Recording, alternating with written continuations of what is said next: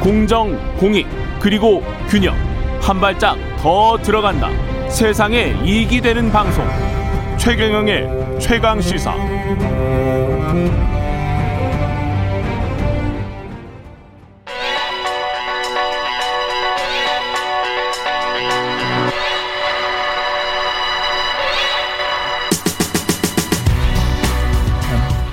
네, 김정환의 눈 시작합니다. KBS 김정환 기자, 북한 전문 기자 나와 있습니다. 안녕하십니까? 네, 안녕하세요. 예. 문재인 대통령이 우리 시각으로 지난 20일 새벽 유엔 총회 기조연설에서 종전선언을 다시 제안을 했는데요. 네.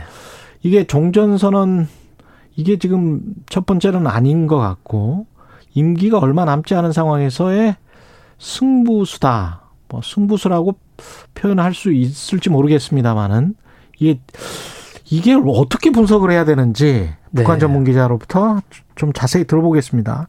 제안 내용부터 좀 알려주십시오. 네, 음, 뭐 남북미 3자 또는 네. 남북미 중 4자가 모여서 종전 선언을 하자. 그러면 음. 비핵화의 불가역적 진전과 함께 완전한 평화가 시작될 수 있다. 이렇게 이제 요약하면 딱 핵심은 이겁니다. 예. 그런데 이게 사실 처음 나온 내용은 아닙니다. 그렇죠. 이미 문재인 대통령이 4.27 판문점 선언할 때 2018년이죠. 음. 3조 사망에 남과 북은 이 정전협정 체결 65년이 되는 올해 종전을 선언하고 하면서 남북미 3자 또는 남북미 중 4자 회담 개최를 적극 추진하기로 했다. 이미 예. 언급했었고 예. 그리고 좀 더 거슬러 올라가면요. 2007년 당시 노무현 대통령이 이제 평양 가셨죠. 그때 14 선언하면서 그때도 들어갔습니다. 음. 다만 그때는 남북미라던가 남북미 중 구체적으로 언급은 안 하고 예. 3자 또는 4자 정상이 모여서 종전 선언을 하자. 이렇게 합의를 넣었습니다. 우리 입장에서는 계속 이렇게 어 종전 선언을 외칠 수밖에 없, 없는 것 같기도 하고 그렇습니다. 사실은 예, 예. 상징적으로는 예 근데 이게 실효적인 것인가 그거는 뭐 냉정하게 또 분석을 해봐야 될 것 같기도 하고요. 맞습니다. 예. 일단 뭐문 대통령이 유엔 총회 기조연설에서 종전 선언 언급한 게 벌써 세 번째입니다. 예. 2018년 9월 그때는 음. 뭘 그러니까 직접적으로 제안했다기보다 간접적으로 제안했습니다. 예. 아, 비핵화를 위한 과감한 조치들이 이 관련국들 사이에서 실행되고 그게 종전선으로 이어질 것을 기대한다. 좀 음. 간접적으로 언급을 했고 지난해 9월입니다. 그때는 이제 코로나 때문에 직접 참석을 못 하셨죠. 네. 그냥 온라인으로 했는데 종전 선언이야말로 한반도에서 비핵화와 함께 항구적 평화 체제의 길을 여는 문이 될 것이다. 음. 근데 지금 발언의 수위가 조금씩 조금씩 올라가면서 그러네요. 이번에는 조금 더 세게 강 그 제한했다 이렇게 말씀드릴 수 있습니다. 음. 그 발언 수위가 올라간다는 거는 어떻게 보면 자신감의 표현일 수도 있고 잘안 받아주니까 그렇습니다. 계속 발언 수위를 높이는 것일 수도 네. 있고 어떻게 보세요? 그 이번에 말씀하신 거는 이제 이전의 제안들이 대통령이 던지긴 했는데 예. 별로 반응들이 없었거든요. 예. 그러니까 다시 한번 왜 던졌을까 이걸 봐야 되는데 예. 여기서 잠깐 지나간 이야기를 좀 하겠습니다. 예. 종전선언 발제자가 누군지 혹시 아세요? 모르죠. 발제자 누굽니까? 아들 부시 대통령입니다. 이게 무슨 말씀이냐면 예, 2006년 11월 오. 베트남 하노이에서 노무현 대통령과 이제 한미 정상회담 했는데 예. 그때 부시 대통령이 꺼냈습니다. 그 북한이 핵을 포기하면 종전 선언과 평화 조약을 체결할 용의가 있다. 핵을 포기하면 네, 물론 전제 조건은 있지만 왜 그때 부시 대통령이 이 이야기를 했냐? 예. 육자 회담이 제대로 굴러가지 않고 있었습니다. 북핵 음. 문제가 굉장히 난항을 거듭하고 있었고 그러면서 부시 대통령도 뭔가 돌파구가 좀 필요했기 때문에 예. 그걸 위해서 종전 선언 물론 종전 선언만 꺼낸 게 아니라 평화 협정, 평화 조약 체결의 하나로서 와. 꺼낸 겁니다. 부시 대통령이. 그런데 이후에도 사실 이게 잘 안 됐어요. 그러니까 네. 이듬해 2007년 7월에 호주 시드니에서 또 한미 정상회담이 열렸는데 다시 부시 대통령이 언급을 조금 주저하고 있는 분위기가 있었고 예. 그러니까 노무현 대통령이 북미 대화를 어떻게든 굴려가려고 음. 이 종전 선언을 조금 더 확인해 주십시오. 명확하게 좀 얘기해 주십시오라고 말을 꺼냈고 그러면서 예. 이제 부시 대통령이 다시 얘기를 했습니다. 또 종전 선언 하자고. 예. 자 이게 무슨 말씀이냐면 예. 그리고 여기서 한 가지 흥미로운 게 2007년 7월 당시 노무현 대통령 비서실장 짐작하시겠지만 어, 문재인, 문재인 대... 현 대통령입니다. 그러네요. 당시 상황을 굉장히 문재인 당시 비서실장이 알고 있었을 거고요. 예.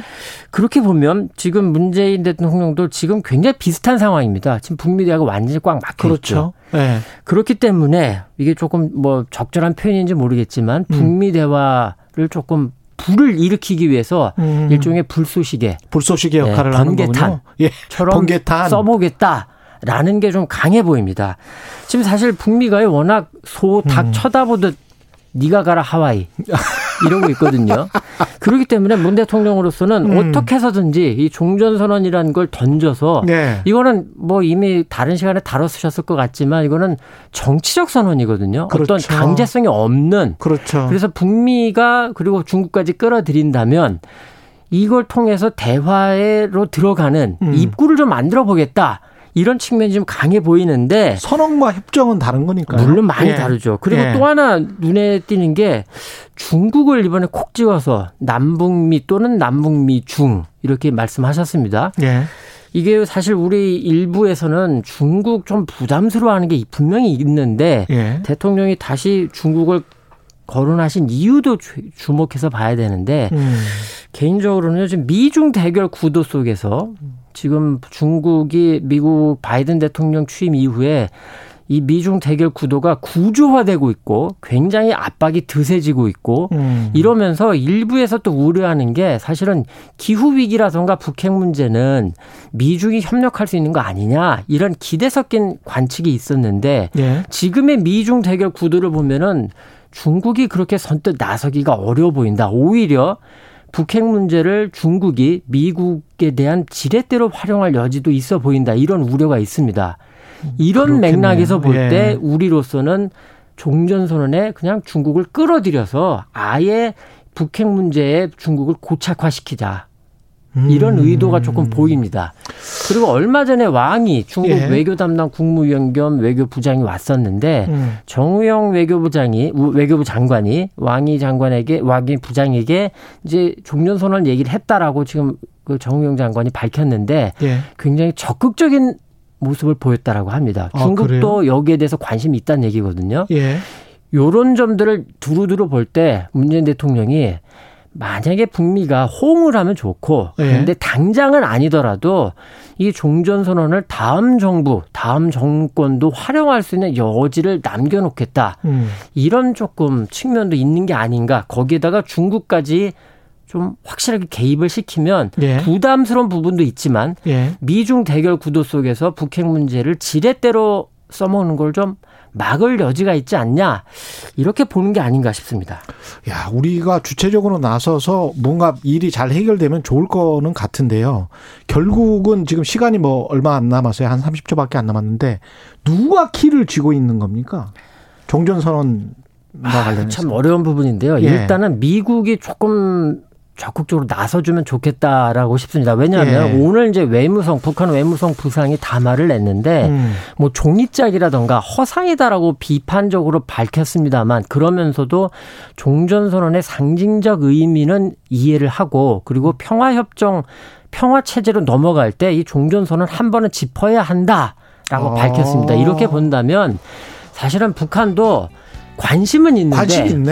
내가 나서 가지고 이거 하겠다. 왜냐하면 트럼프에 대한 학습 효과가 있거든요. 음. 미국을 과연 우리가 믿을 수 있냐? 이거 종전 선언 한다고 우리가 덜컥 덤벼들었다가 북한 입장에서 예. 이거 지난번처럼 또 되치기 당하는 거 아니냐 이런 걱정이 있고 다만 자주 나와 주셔야 되겠습니다. 시간이 다 됐어요. 예. 미중 관계 때문에 예. 주한미군 문제가 또 얽혀 있어서 KBS 김정환 기자.